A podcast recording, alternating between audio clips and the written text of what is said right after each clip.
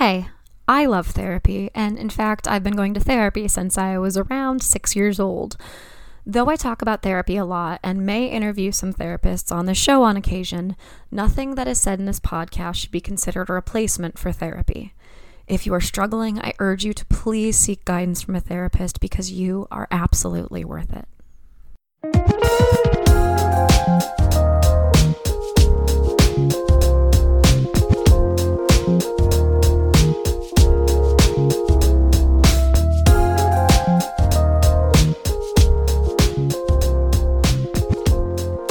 Everyone. You are listening to Wine, Dine, and 69, a podcast about dating, relationships, sex, and self love. I am your host, Rachel Dalton. I hope that everybody's doing well.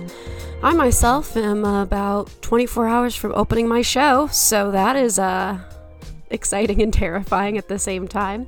Uh, but you know what? I have a lot to get into, so we're just going to dive right in. Um, the first thing that I wanted to talk about today does not have anything to do with the episode, and that is an article that I found that was published this past September called uh, called "Normal Marital Hatred is Real." Here's what to do about it, and that's a pretty clickbaity title.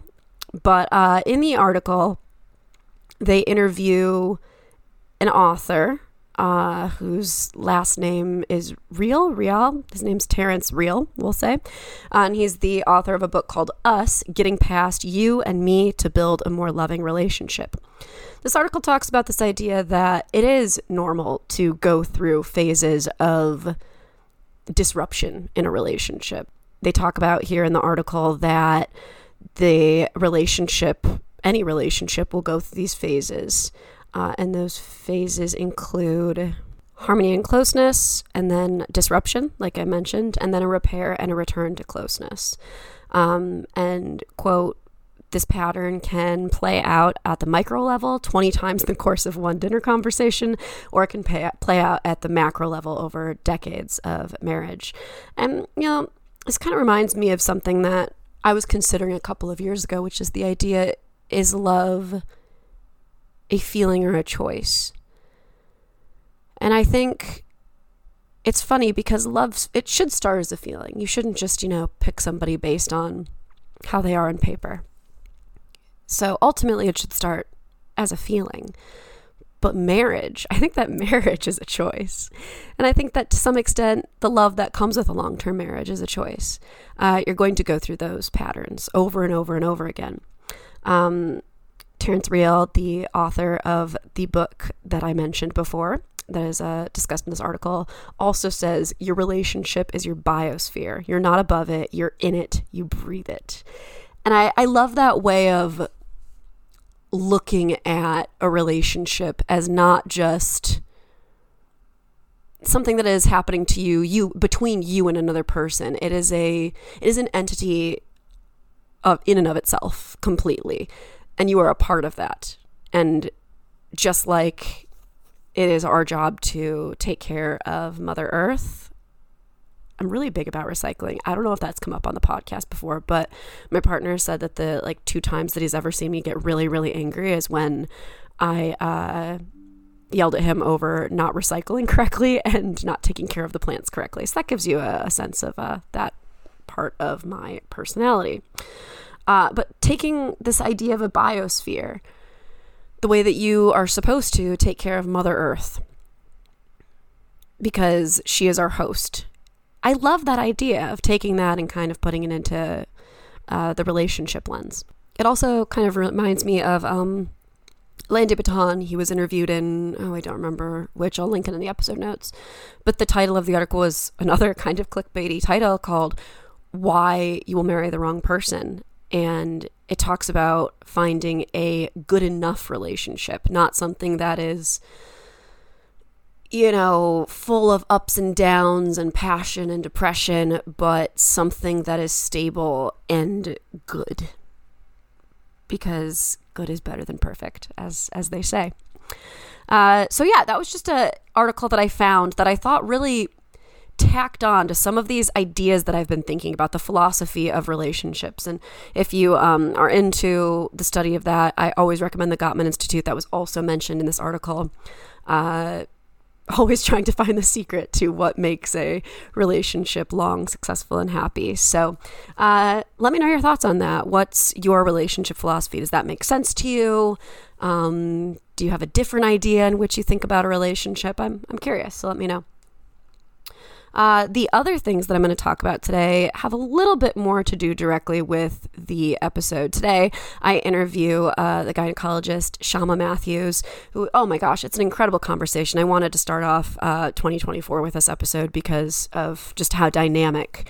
Um, this conversation was and how much I learned and how much I hope that you'll learn from it. So, we go through a bunch of myths and FAQs regarding sex and the vagina and birth control and uh, what we wish that penis owners knew about vagina owners, vulva owners, um, because they are two different things. I'm trying to teach myself that too. There's a difference between the vagina and the vulva.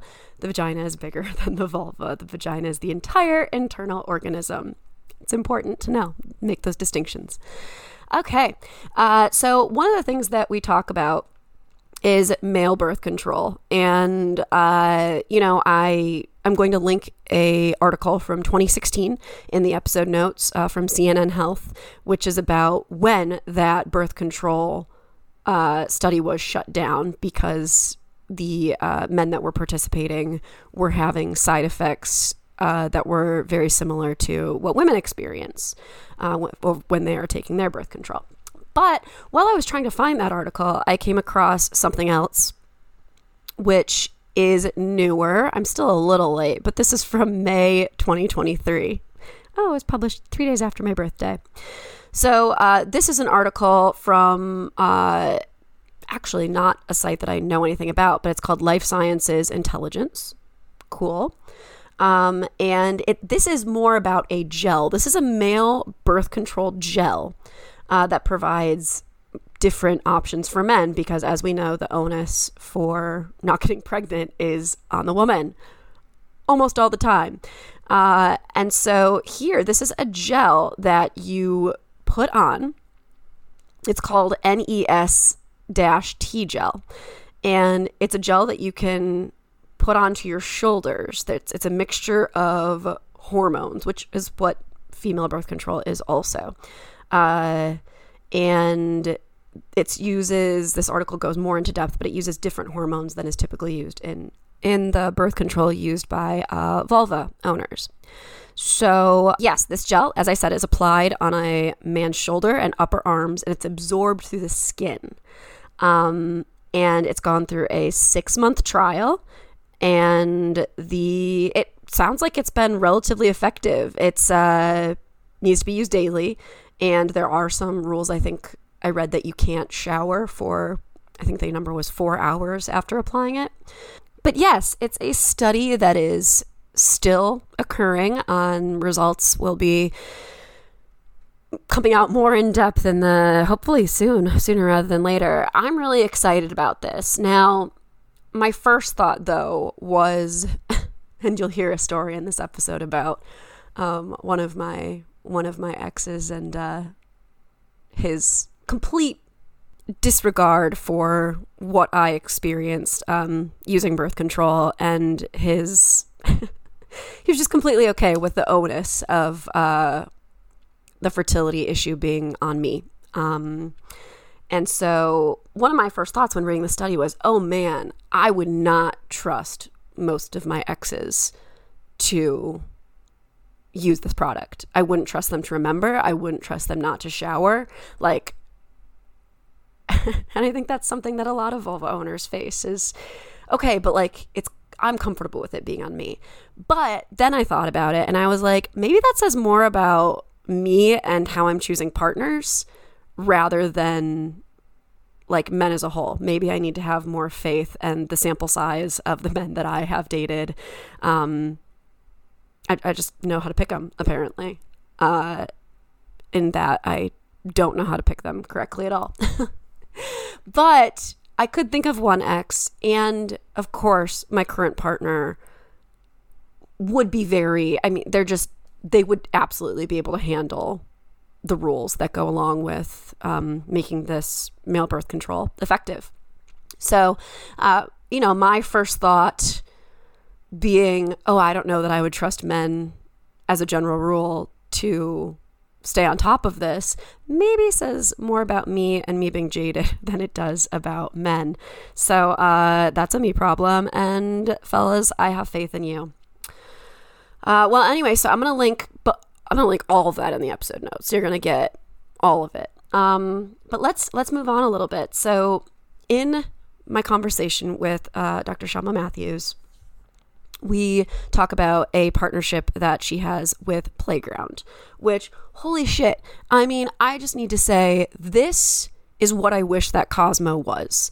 Instead of Cosmo being like 10 ways to blow your partner's mind, whatever, like all the stupid thing that is so much more focused on male pleasure. And Dr. Shyama said something amazing in this episode, which has really stuck with me since, which is who is the vagina for?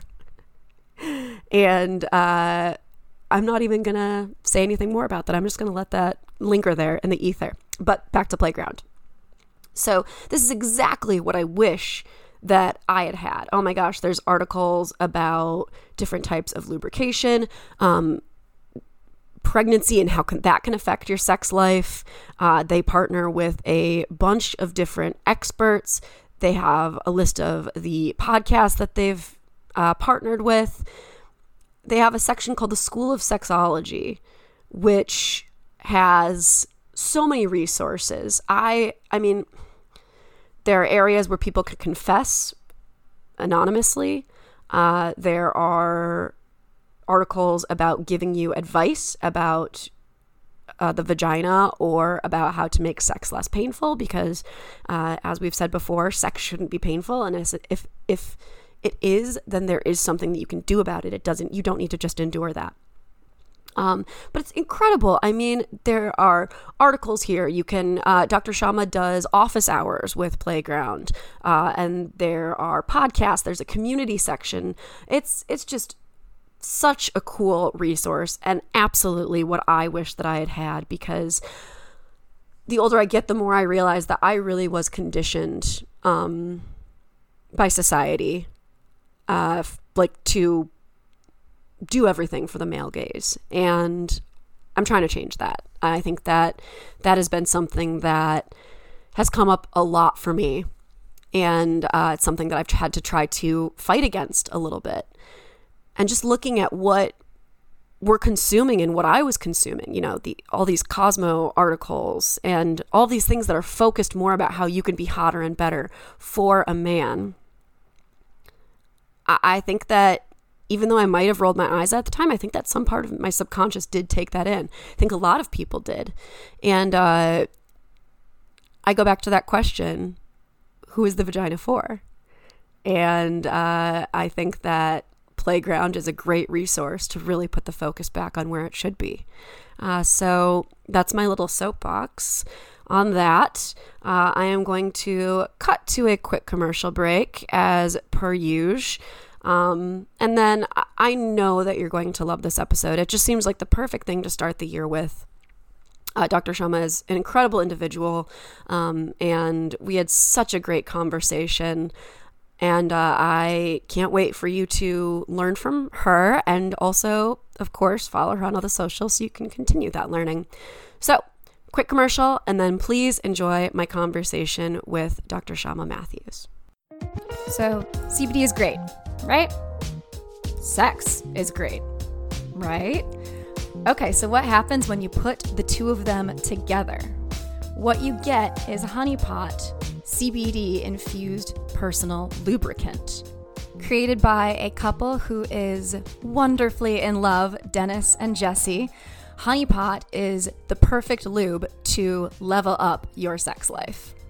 They also have an intimate romantic massage oil to get you revved up and started called Romantic Escapades. You're definitely going to want to try these products. This wonderful couple put a ton of work into them. And if you want to learn more about them and their story, you can go ahead and visit that episode. Episode 59. Wouldn't it be great if it were 69? It really would have been. Oh well. Anyway, Give Honeypot a try, give Romantic Escapades a try, and let me know what you think. You can go and learn more about them at fantasticescapades.com.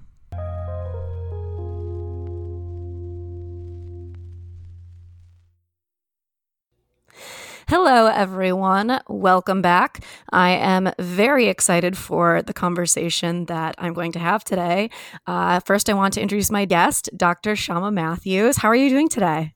I'm doing well. How are you, Rachel? I'm doing well, and I am very excited to dive into this. This is going to be the highlight of my day, which has been very stressful. And I just knew that I had this interview waiting, and I was like, "All right, this will be the the thing that redeems today." Yeah. no pressure, though. No pressure. I feel you on the stressful day. And, uh, no, I'm excited to talk to you tonight too. Great. Well, uh, so you are an OBGYN. Um, and so I kind of just want to dive into like all of the OBGYN questions because as I was saying before we hit record, there's so many things that I wish I had known, you know, 10 years ago when I started my my sexual journey. Um, and so I kind of just want to get get it all out there. But before we do that, let's kind of start with you telling me and the listeners a little bit about you, how you came to be involved in this work, and yeah, just give us a little bit of an overview. Sure. Um, so I'm actually a gynecologist. I don't practice obstetrics. So obstetrics oh, is okay. Part. Yep. And uh, gynecology is the everything except babies part about women's yes. health. Um, so I focus a lot on you know general women's health care, um, wellness visits. I'll do. I actually am a certified menopause practitioner. I'm also a minimally invasive GYN surgeon. Um, I deal a lot with chronic pelvic pain, endometriosis, fibroids um, sexual health, um, you know, uh, pain with intercourse, um, things like that. And then I am in my journey and kind of, um, you know, getting sort of um, more interested in these topics and educating on these topics. I found my way to becoming a medical advisor for a female sexual wellness company called Playground. Um, which is a fantastic company uh, developed by two incredibly smart women um, and their focus is really bringing to market a uh, product that is in tune with the female body. So it's a lubricant that's really meant to be fun and exciting, and then at the same time, still part of taking care of you and not throwing your balance off. And so you know, um, being able to to use something like lubricant without fear of like you know getting an infection or causing irritation, and if anything, preventing them. Um, so it, it's kind of cool. I, I, was able to kind of get involved with them and um, in launching a product and and kind of getting the word out. Um, so yeah, so I, I kind of use um, many different platforms really to bring education about all of these things to to women of all ages. Yeah, I, I loved going onto your website. You had an incredible page about um, different diagnoses and the different areas of expertise and education that you have. And it's a little education section. You don't just say, hey, I specialize in, and then provide a list. You say, yeah. these are the things that I can help you with. And then you go on to explain what they are, which I just think is incredible. Just in addition to being a resource, you're also a source of education, which is incredible. Yeah, I think that's really important. I actually find that, you know, a lot of times I'll meet women who come to my office and we'll talk about stuff and they'll either have a lot of misconceptions or they'll be making decisions based on misinformation or lack of information that no one really explained their options to them. Um, and that, you know, when I take kind of like five minutes, 10 minutes to really kind of explain, okay, well, this is why you know this was suggested to you previously and you know what does that really mean what are the implications of that and that really helps people come to a better conclusion about their health, right? Like they can kind of take all that information and really sort of process it.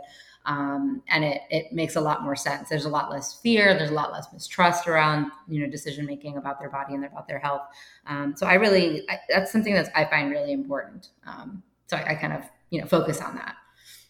Yeah, it was immediately the first thing I noticed. kind of touching on like some of those misconceptions. You said, you know, there are people who come in and are like, I didn't know what this was supposed to be. What are some of like the myths that you kind of hear most frequently oh. that people come to you with? Gosh, so many. Um, I mean, you, I mean, you could pick a different, pick an area, and there's there's like five or six in every every aspect of women's health.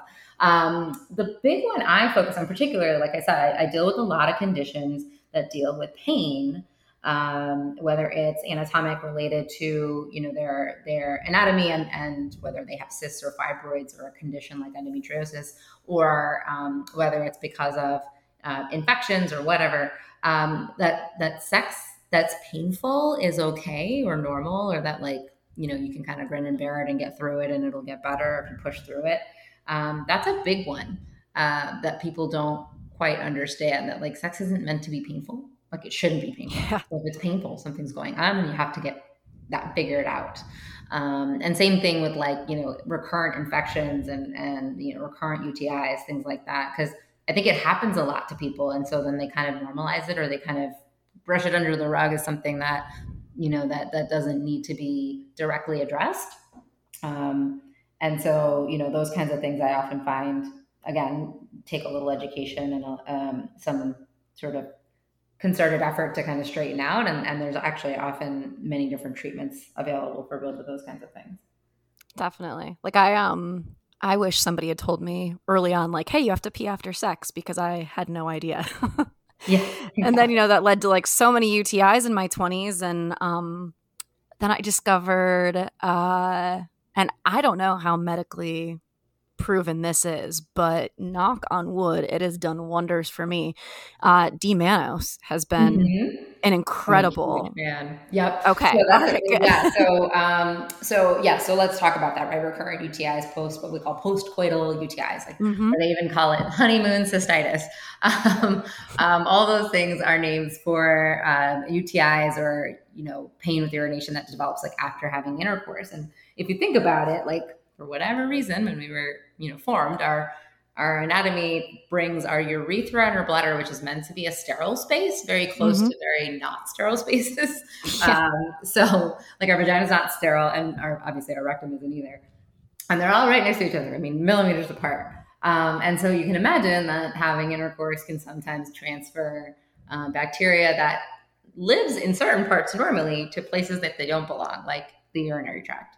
Mm-hmm. Um, and that's often what happens. But there are ways to reduce um, infections. I mean, I talked about one of the reasons I got involved with the lubricant company was because that's one of my big suggestions often is make sure you're well lubricated and whether that means using a lubricant or you know making sure that there's enough foreplay that you are you know well lubricated before right. you have, have, intercourse like all those things are important because if there's friction if there's you know um, irritation if there's stretching of the tissue in ways that isn't really like comfortable, that's going to contribute to you know that transfer. Um, and then the other thing, like you mentioned, D-mannose, I think D-mannose is brilliant. Um, it is basically a supplement that you can get over the counter. And what it does is it coats the bladder wall and it keeps that bacteria that's not supposed to be there, it keeps it from sticking.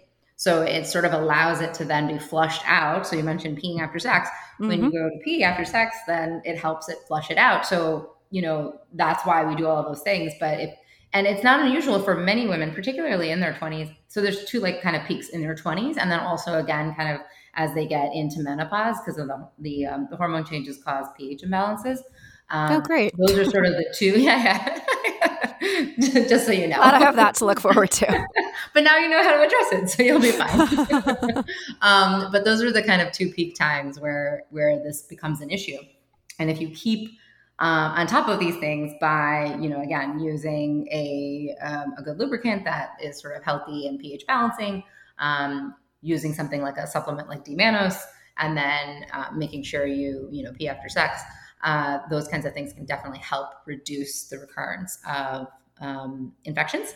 And if you're doing all of those things and still getting infections, that's a possibility too. Some people just have mm. you know, hmm. very um, persistent kind of bacterial infections that, that kind of come from from this. At those times, you can actually even talk to your doctor about uh, using a what's called a prophylactic dose of an antibiotic. So instead of taking a full dose of antibiotics that you typically take for like a full blown UTI or an infection, you sure. actually take a sort of mini dose and you can do it even preventatively. So, like if you know you're going to be intimate that night, or say just after, um, you can take just a, a, small dose just to kind of you know nip it in the bud, like make sure that it doesn't oh, to infection. Um, you know, we don't like to do that right off the bat, sure, because we don't want to you know create antibiotic resistances or anything. But if you know all the other things that we talked about are not really working, then sometimes people will have to use this for a short period of time. It's not usually like forever. It's usually just a kind of a phase as their body sort of adjusts. Sure. Yeah, and I think I that took me a really long time to realize too like your body just needs time to adjust. Like even sometimes if you have a new sexual partner, mm-hmm your body just like needs time to get used to the new bacteria that's entering your body. Yeah, it's like the, it's a new partner. It's a, it's like say with a new partner you're more active than you had been previously, so you know that balance is a little bit different.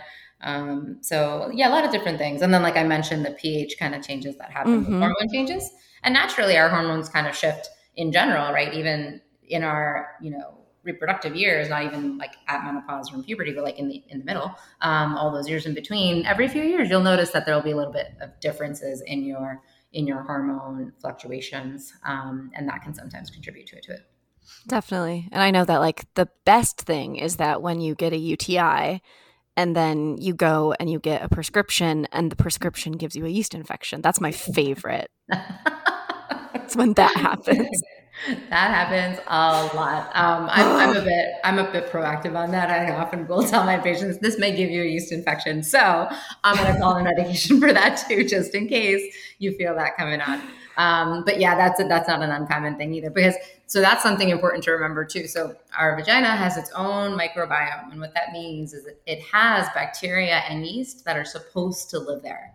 So that's an, uh, another misconception a lot of people have that they think that they like acquired a bacterial infection, a vaginal infection, or they like acquired a yeast infection from somewhere else.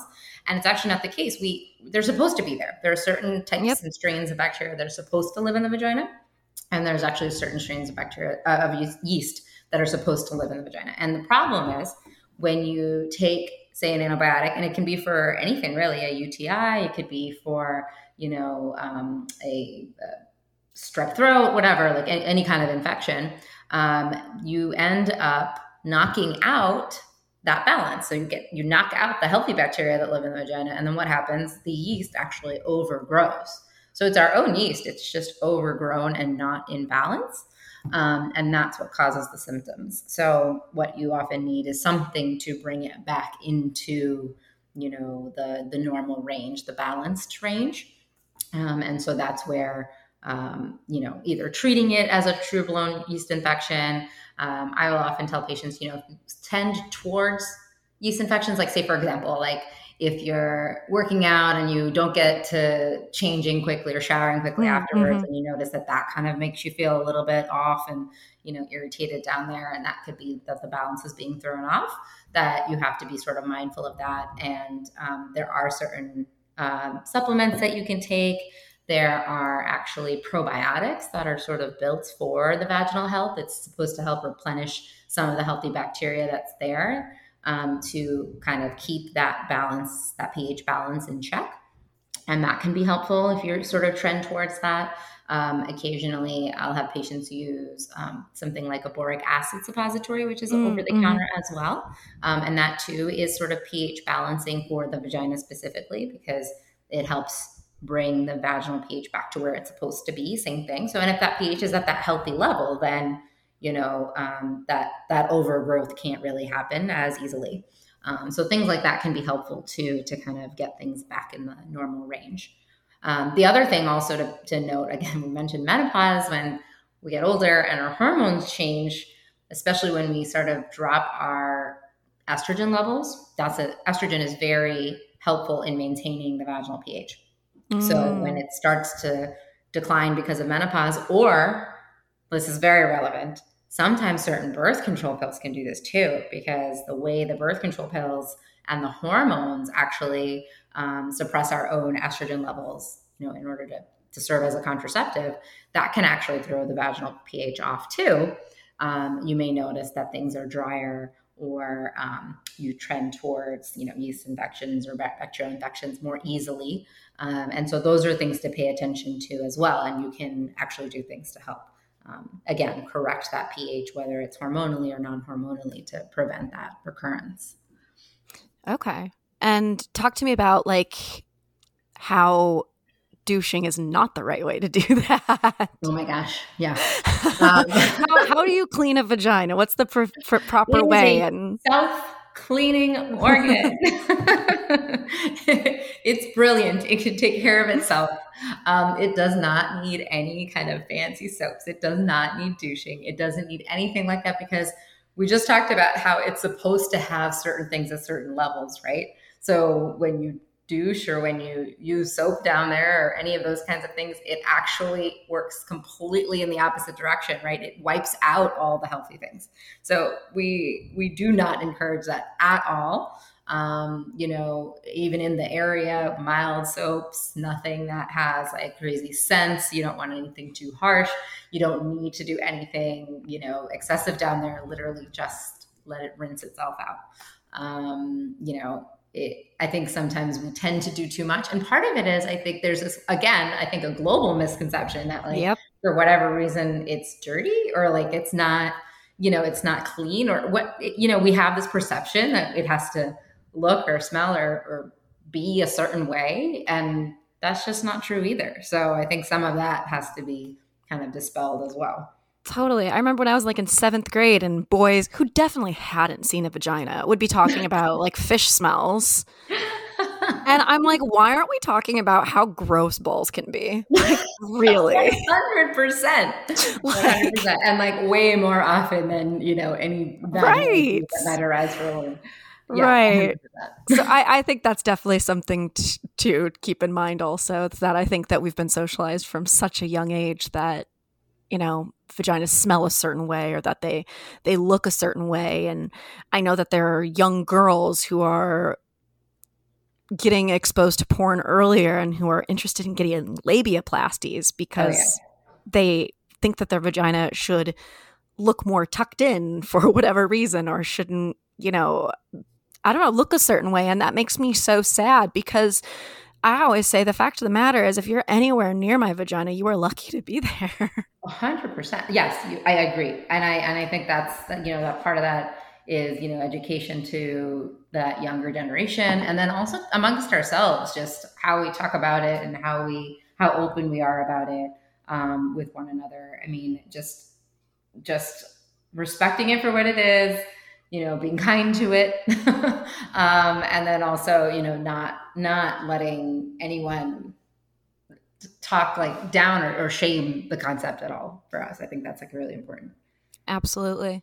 And uh, on the subject of shame, I'm just kind of curious. This isn't a question that I had prepared, and you can feel free not to answer it, but I'm wondering if you have any thoughts on like the hymen and the idea of virginity, this concept that, you know, we've created.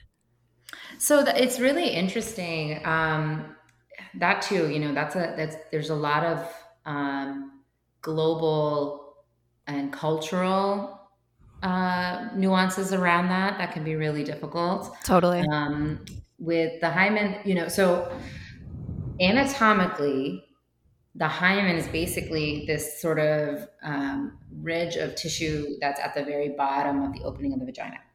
And before we're sexually active and before we're sort of even without like actually having necessarily like having had penetrative intercourse with like mm-hmm. a partner, like that area doesn't necessarily get, you know, stretched or um, stimulated much unless, you know, unless you're kind of, unless it's in a sexual manner, right? So, um, virginity to me, I think it's, you know, yes, it, if you haven't had penetrative intercourse, technically, that's what they consider from a, from right. a virginity standpoint, right? But there are things that can be going on with the hymen that has to do with our development that isn't necessarily normal either. Meaning, like just like we can have um, other kind of congenital differences in the way our body forms, that area can also be different because of a congenital development thing. So, like you can have actually a hymen that's sort of overgrown or isn't isn't um, uh, in in the proper position, or there's maybe some remnant kind of um, narrowing of the area, those kinds sure. of things. And so that's something that often will won't be detected until a much later time. Um, either it's when you know if, if a if a girl who's gotten her period is trying to place a tampon and can't for some reason, or um, you know they are trying to be intimate and they can't because there's like you know too much pain or sometimes mm-hmm. they describe it as it feels like there's like a wall or something. Uh, that off that too needs to be assessed because many times there's this thinking that there's something wrong with them or um, that they they again they try to push through that pain or try to like overcome it and that can actually do a lot more harm than good. And so it often needs to be assessed from that perspective. Um, and, and again there's you know there's a lot of thoughts around like that it should be a certain tightness that it should be a certain caliber that you know that as we get older or as we our bodies change and if we've had children how it changes and all of those kinds of things i feel like again a lot of it surrounds I, how we think about it as mm-hmm. a as a body part like who is it for you know mm-hmm. what i mean mm-hmm. like there's a lot of feelings around that i feel like and, and again culturally there's one aspect of it where totally. especially if sexuality is sort of and uh, is like sort of shamed or or a neg- like a negative concept in a culture that too can play into it um, and then also then how our bodies change again uh, do we accept it are we are we happy with it are we understanding like of the fact that this part of our body is a functional part of our body and it's done it's going through these changes for a reason and we're we're cool with that we celebrate that or is it something that we are you know ashamed about or or feel um, you know negatively about again typically for others Definitely. No, absolutely. I couldn't have said it better myself. Well, and I didn't have all that information, but still, I couldn't have said it better even even if I had. Um, I'm kind of wondering if we can do like an overview of a menstrual cycle because there are certain times that somebody could be more fertile and there are mm-hmm. lots of people out there I know who are trying the natural cycles method even more. And there's these there's this idea that you can't get pregnant when you're on your period. There's this idea, and again, I don't even know if they're myths. These are things that I want to know the answer to, like that yeah. you can't get pregnant from pre cum.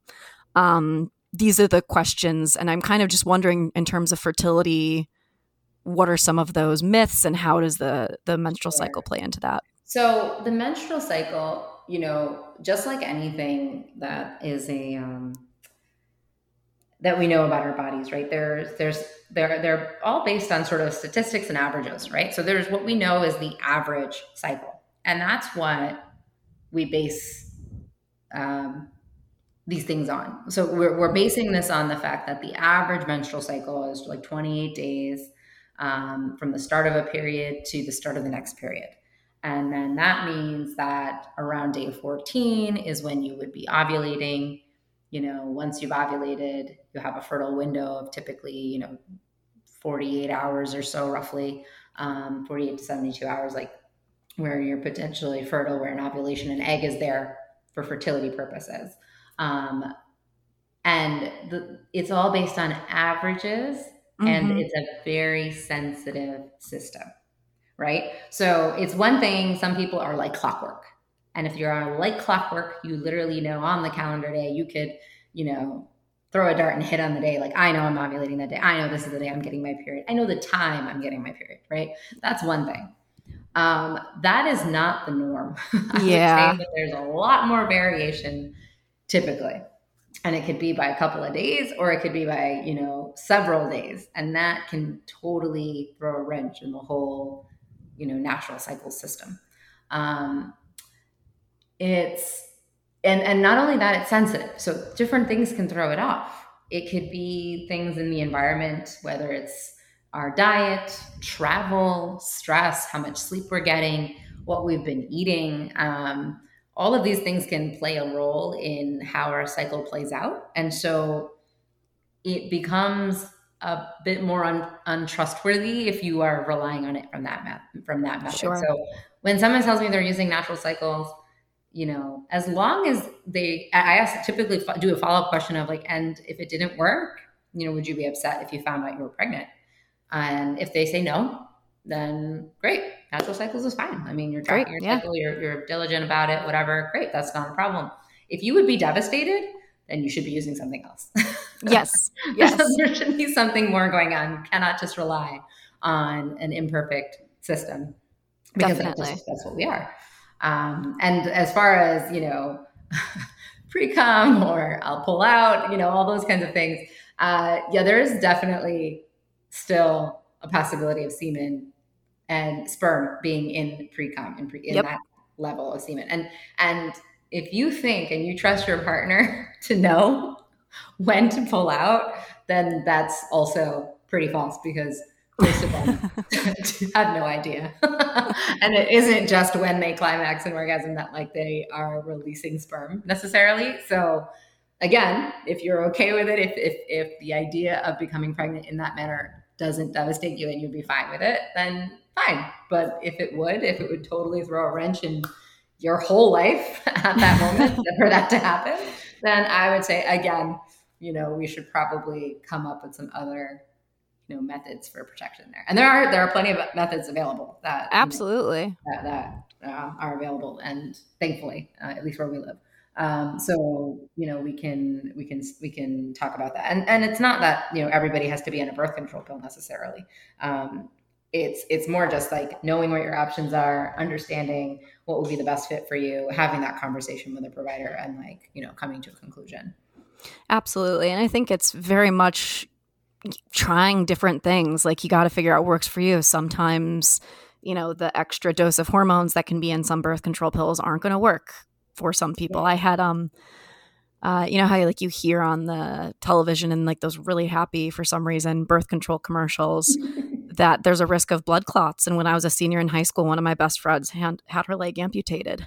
Oh my god! Um, because of of blood clots, blood clotting um, which is just like you you see that on the TV and you're like, oh, okay, but it it does it does happen. So it's important to you know talk to your doctor about all of those things when you and also like when you go if you aren't there certain antibiotics that can completely nix your birth control it's that it can interfere with the clearance so basically, pills are really mini tiny doses of, of hormone, right? Like they're small doses. Mm-hmm. So that's why it's so important. You have to take them every day at the same time because if you take them kind of willy nilly, like those levels aren't going to remain consistent.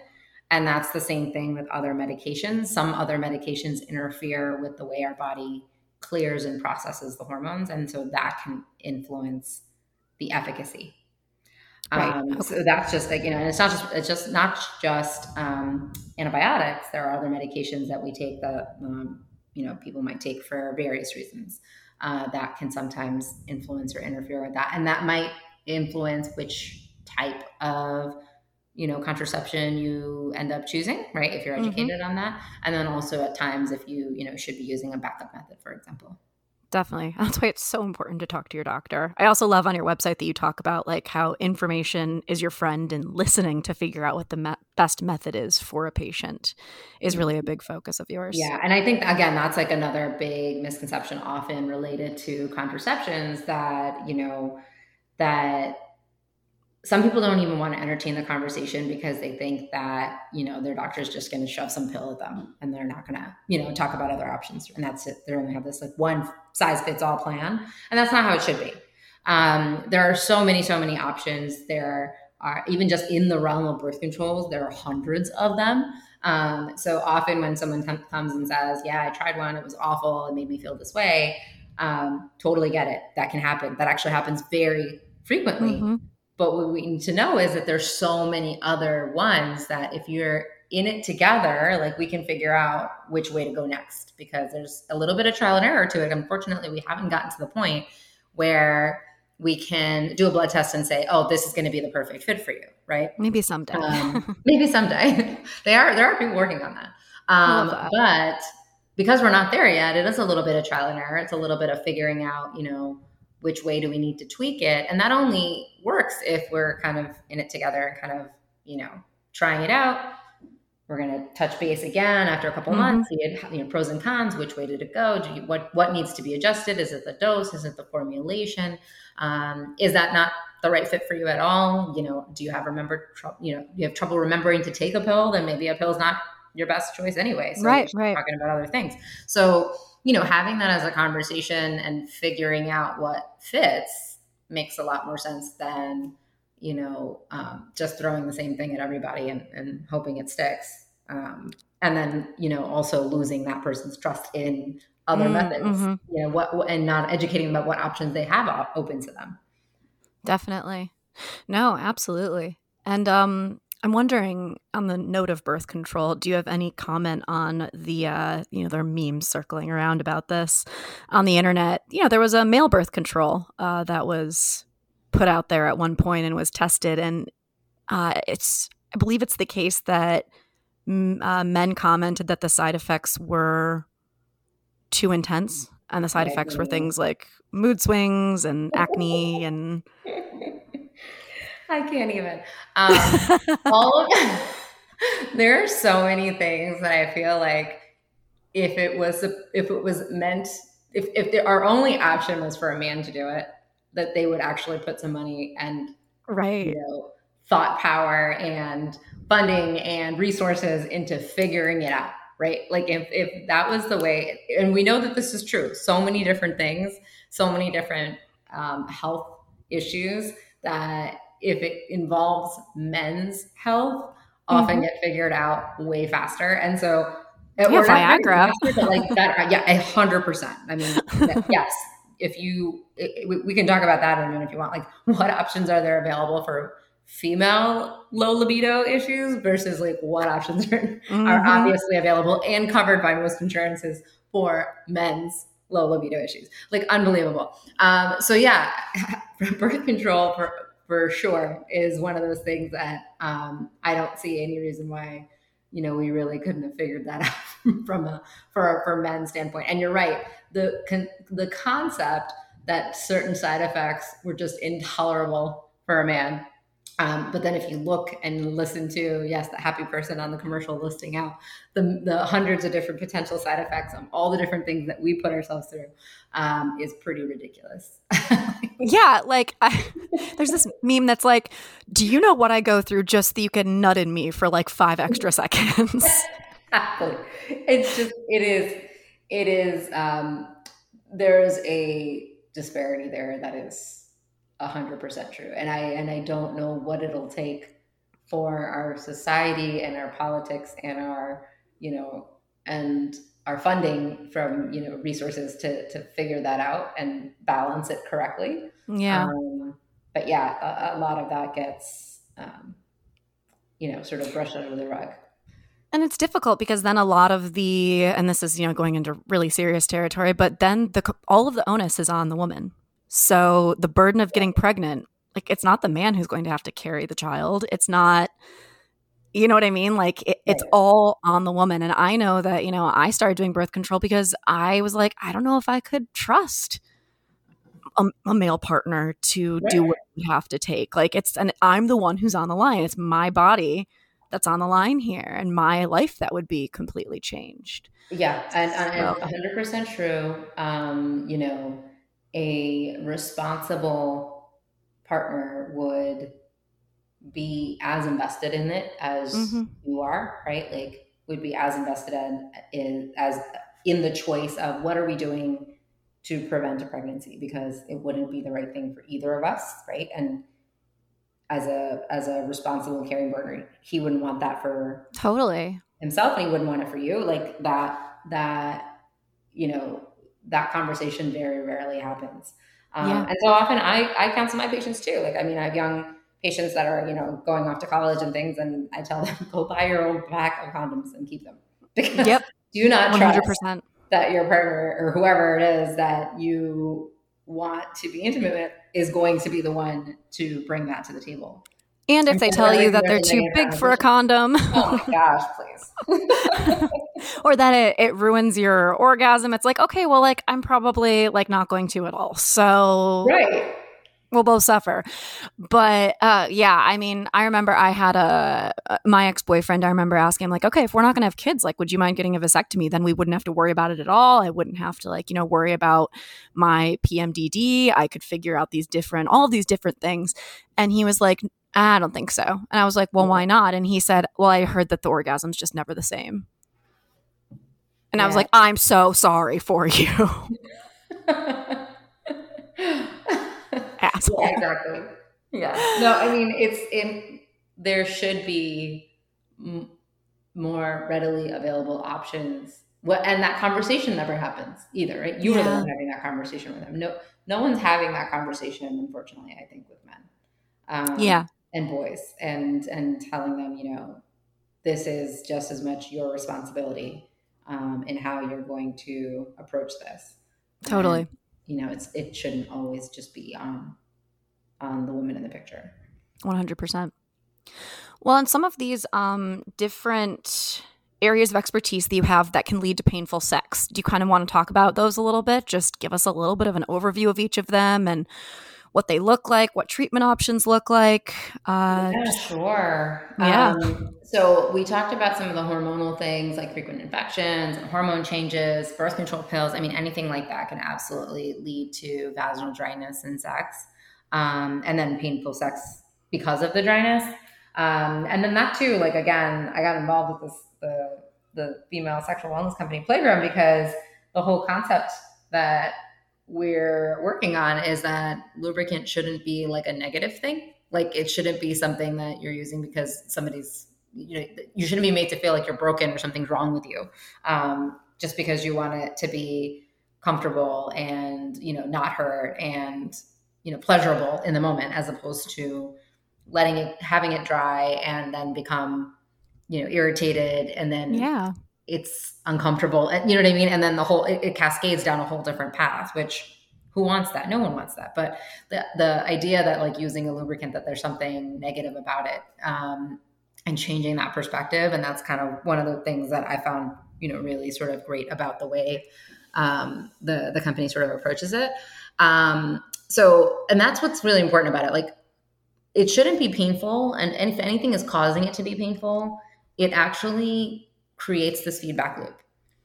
Um, if sex is painful, then you it, it, it affects a couple of different things. One, you don't want to have intercourse, so your interest wanes and your libido goes down, right? Because it's not comfortable, it's not painful. If it's not pleasurable, then your interest in it and your body's oh, yeah. ability to reach arousal and climax is is gone, right? So that there's a whole um, pattern of things that needs to happen and it can't happen if if your mind is telling you that this is not a positive experience right? So there's that.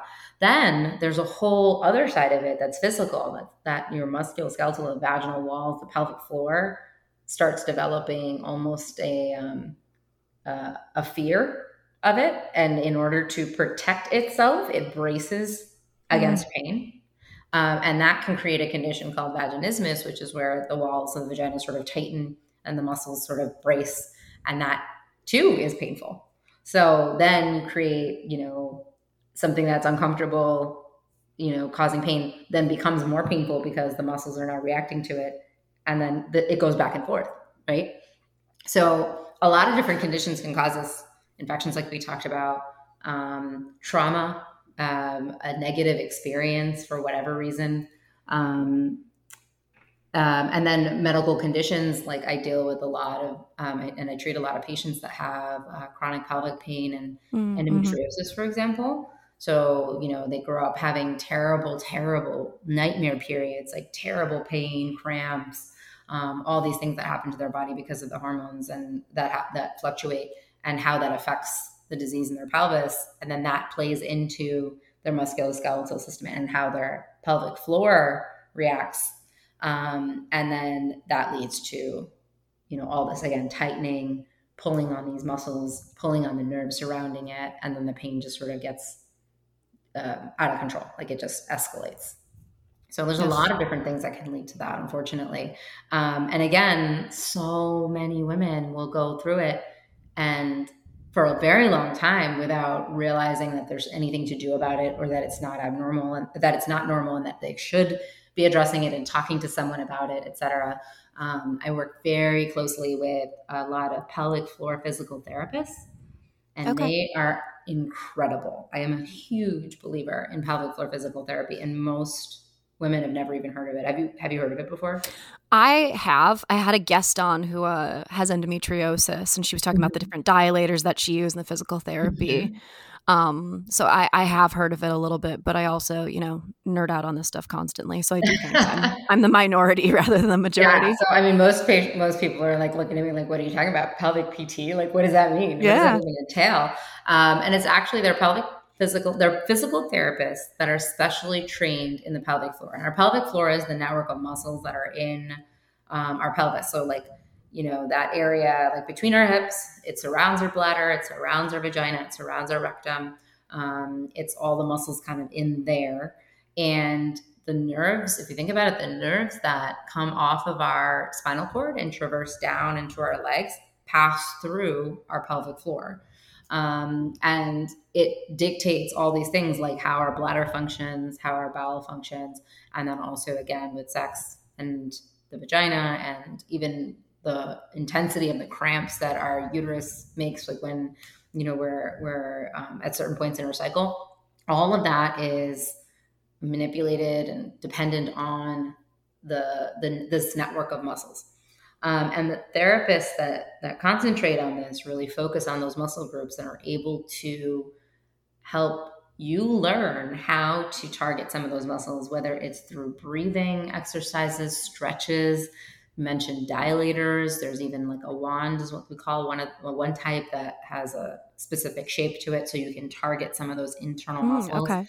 And these pelvic physical therapists will actually work with you internally, meaning like through the vagina, pushing on those muscles, sometimes even rectally. Um, and then also externally, like on your abdominal wall and your groin and like through your thighs, um, those areas as well to help you learn to target some of those muscles and how to relax them. Because we don't really think about that part of our bodies.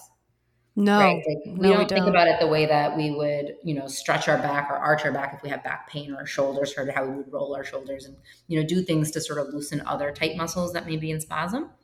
We don't sure. know how to target those. So you have to learn. You get, you have to be taught. And that's what physical therapists do. And they're, I mean, I'm lucky to know some incredible ones in our area, which are just, they're fantastic um, because this is all they do. They, they treat people that have pain and they really help them navigate this and really get them you know to sort of a better place um, and it, it may take you know a couple of weeks it may take several months sometimes it takes several years i mean it varies depending on the the degree of, of um, you know issues and damage um, but they're pretty incredible um, resources so you know, it's something that I often will have to convince someone to go and do it and give it a try. And if anything, I'm, i tell them, you know, you're going to learn a lot about your body. Um, but I would say the majority end up coming back telling me that it changed their life. I bet. Yeah. I mean, just yeah. some, I'm actually doing a lot of somatic therapy right now, just mm-hmm. because I have realized, like, due to the aforementioned trauma, like, that I am so disconnected from my body. Mm-hmm. And anything that is going to bring more attention to being present and feeling what's actually happening is going yeah. to be beneficial. Yeah. Yeah, absolutely. Like really, they help truly. you target that. Like how they, they help you really kind of pay attention to those things. And it's amazing the things that we do that are that are kind of innate in us as protective measures, right? We're trying mm-hmm. we're trying to protect ourselves against that kind of pain, but it actually kind of backfires in some ways and then you know that can lead, again lead to this whole cascade of issues that you often need to you sometimes don't even realize how all this stuff is connected and and they really help kind of bring those things to light it's pretty amazing definitely well and uh moving forward lay it on me what do i have to look forward to with perimenopause and menopause so um, i hear that orgasms get better They can, yeah, actually. Orgasms can get better. Libido can be either way. I've had some women come in and tell me my libido is like on fire. It's amazing. Um, and others that say that, you know, things are a little bit different and a little bit off. Um, but it really is one of those things that you're right. A lot of people don't know. Um, they don't know what to expect. And it, it can be really kind of alarming and sometimes a little scary for some women to go through it because no one's ever told them what to expect. Um, and, you know, the average age of menopause is 51, but like, in your mid 40s, you can start experiencing hormone fluctuations that can cause things that change and be different. And, you know, it's, uh, it can be kind of surprising when you don't realize what all is going on.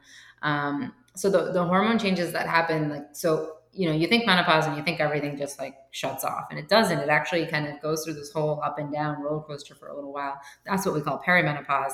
So that mm. can start anywhere in our 40s and it may be during a time where our periods are still actually regular it doesn't even have they don't even have to be irregular yet um, but you may start you know things like temperature dysregulation so like hot flushes night sweats um, libido fluctuating um, sleep disturbances um, um, mood Mm. Uh, you mentioned PMDD before, but perimenopause is another time too, where because of the hormone fluctuations, mood can be an issue, whether it's depression or anxiety. Woohoo! Um, fluctuate, yeah.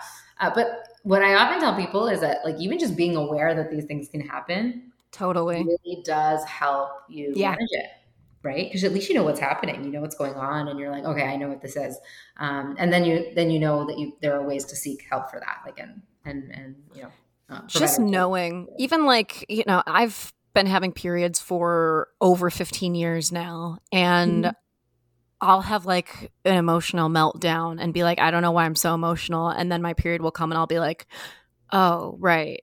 Okay but like you know having that awareness and being aware that these things can happen and that they're to be expected and there's nothing you're not crazy not that crazy. can really be a huge reliever i think. Yes yes and that is actually a very common conversation. You're not crazy. This is not just in your head. There is something going on and guess what? There are things we can do for it. Um, and just having that conversation is often even if we don't end up starting education or anything i feel like people leave my office being like oh my gosh okay like I, I can tackle this. I can handle this because, you know, um, I know what I'm dealing with now. Definitely. And so menopause, it's kind of, you said it's not the body just kind of shutting down. There's this process that's a little bit of, of ups and downs. And once mm-hmm. that's happened, it's no more periods, right? Yeah. That's probably the big, biggest perk yeah. Like, there's wow. no period. Um, yeah. So basically, by definition, we call menopause one full year of not getting your period.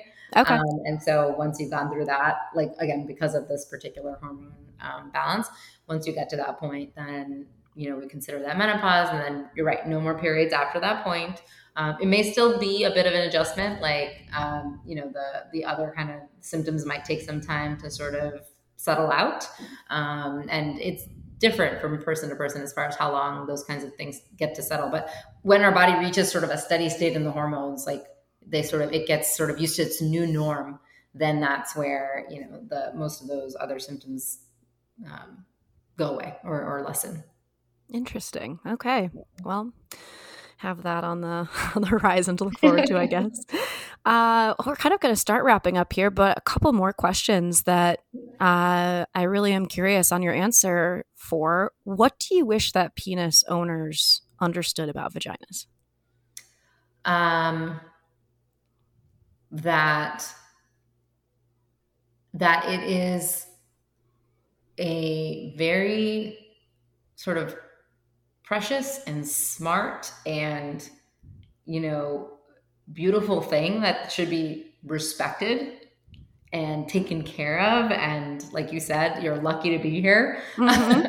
um, i think there there should be better more appreciation for it. I feel like there's you know again such negativity and negative connotations surrounding periods and the vagina and you know cleanliness and all these things. And it's sort of you know i, I think the concept of how special and how um, how much it does and how much it achieves like is sort of lost on on you know the other half yeah and it's been it's been like that i mean since that even you read the book like the red tent about back in, like before it back in like bc like yeah. they would have women who were on their period and who were considered unclean you know sequestered from the rest of them so it's right. it's from a, a long way goes back. It's not anything yeah. new, unfortunately. Yeah.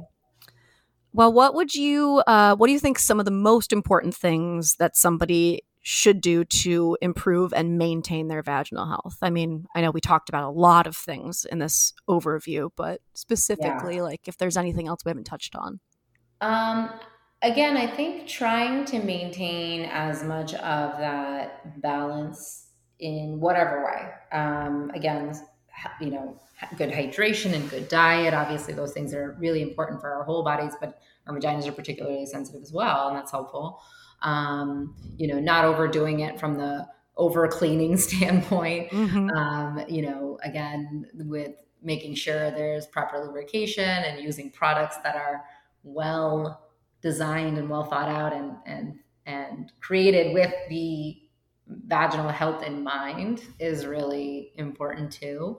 Um, and then and you know uh, taking care of it. So like if there's an issue, don't ignore it. Don't you know let it slide and put up with it. Like just like you wouldn't do that if something was going on on your face. Like don't right. don't you know don't ignore your vagina either. So you know seeking out um, help for it if there's a problem that that that seems to be happening again and again or worsening in any way. Definitely, and I you know would tack onto that having a having a GYN who really is willing to listen, like you said, is is so vital because it's I mean, our bodies in general are an intimate part of ourselves, but this is like the most intimate part of ourselves. And yeah. it's good to know that you have somebody on your team who's listening to you and actually cares about you as an individual, not just as a patient. Yeah. Yes. And, and I think that is also, you know, you shouldn't ever feel ashamed or um, embarrassed to talk about these issues with your with your doctor, with your provider. Like uh, whether it's your gynecologist or your primary care doctor or whatever. I mean, if it's not their area of expertise, it's one thing, but like then seek out somebody whose area it is, and and they definitely should be able to be openly discussing it with you and and you know listening to you. And if, if you're not, if they're not, then you probably want to find somebody who will. Definitely. Yeah. Well, any last thoughts? Um, you know, in addition to that, where can people find you, keep up with what you're doing, etc.? Sure. Um, so uh, the website that you were alluding to earlier is um, drmathewsgyn.com. Um, and then I, that's my Instagram handle as well. Um, and then I'm also on Playground, helloplayground.com. There is, uh, we're actually launching it this week, I believe. There's um, office hours with Dr. Shyama, like a, it's a um, kind of a, um, there'll be a blog posts, there'll be a forum to ask questions. Um, there'll be you know interesting articles and things like that that kind of pop up there as well. Um, so that's another place that um, again a, a platform that I use for education as well. Amazing. All right. Well, Dr. Shyama, thank you so much for all of this information, for doing kind of this quick hour of, of education. Um, I think it's so important to just have all of these answers and kind of one place. So I hope that listeners take a lot away and um, definitely want to keep up and see what else I can keep learning from you on all the things on the internet. So I'll be following you for sure. That's wonderful to hear. Thank you so much, Rachel. it's, it's been a pleasure talking with you. And I, I really appreciate that you bring this um, kind of information to your listeners. Yeah, it's why I do it, right? I'm like, I wish I, again, like I said, I wish I had this information 10 years ago. So hopefully someone will now. All right, everyone, and thank you for tuning in today. You've been listening to Wine, Dine, and 69. I'm your host, Rachel Dalton, and let's keep talking.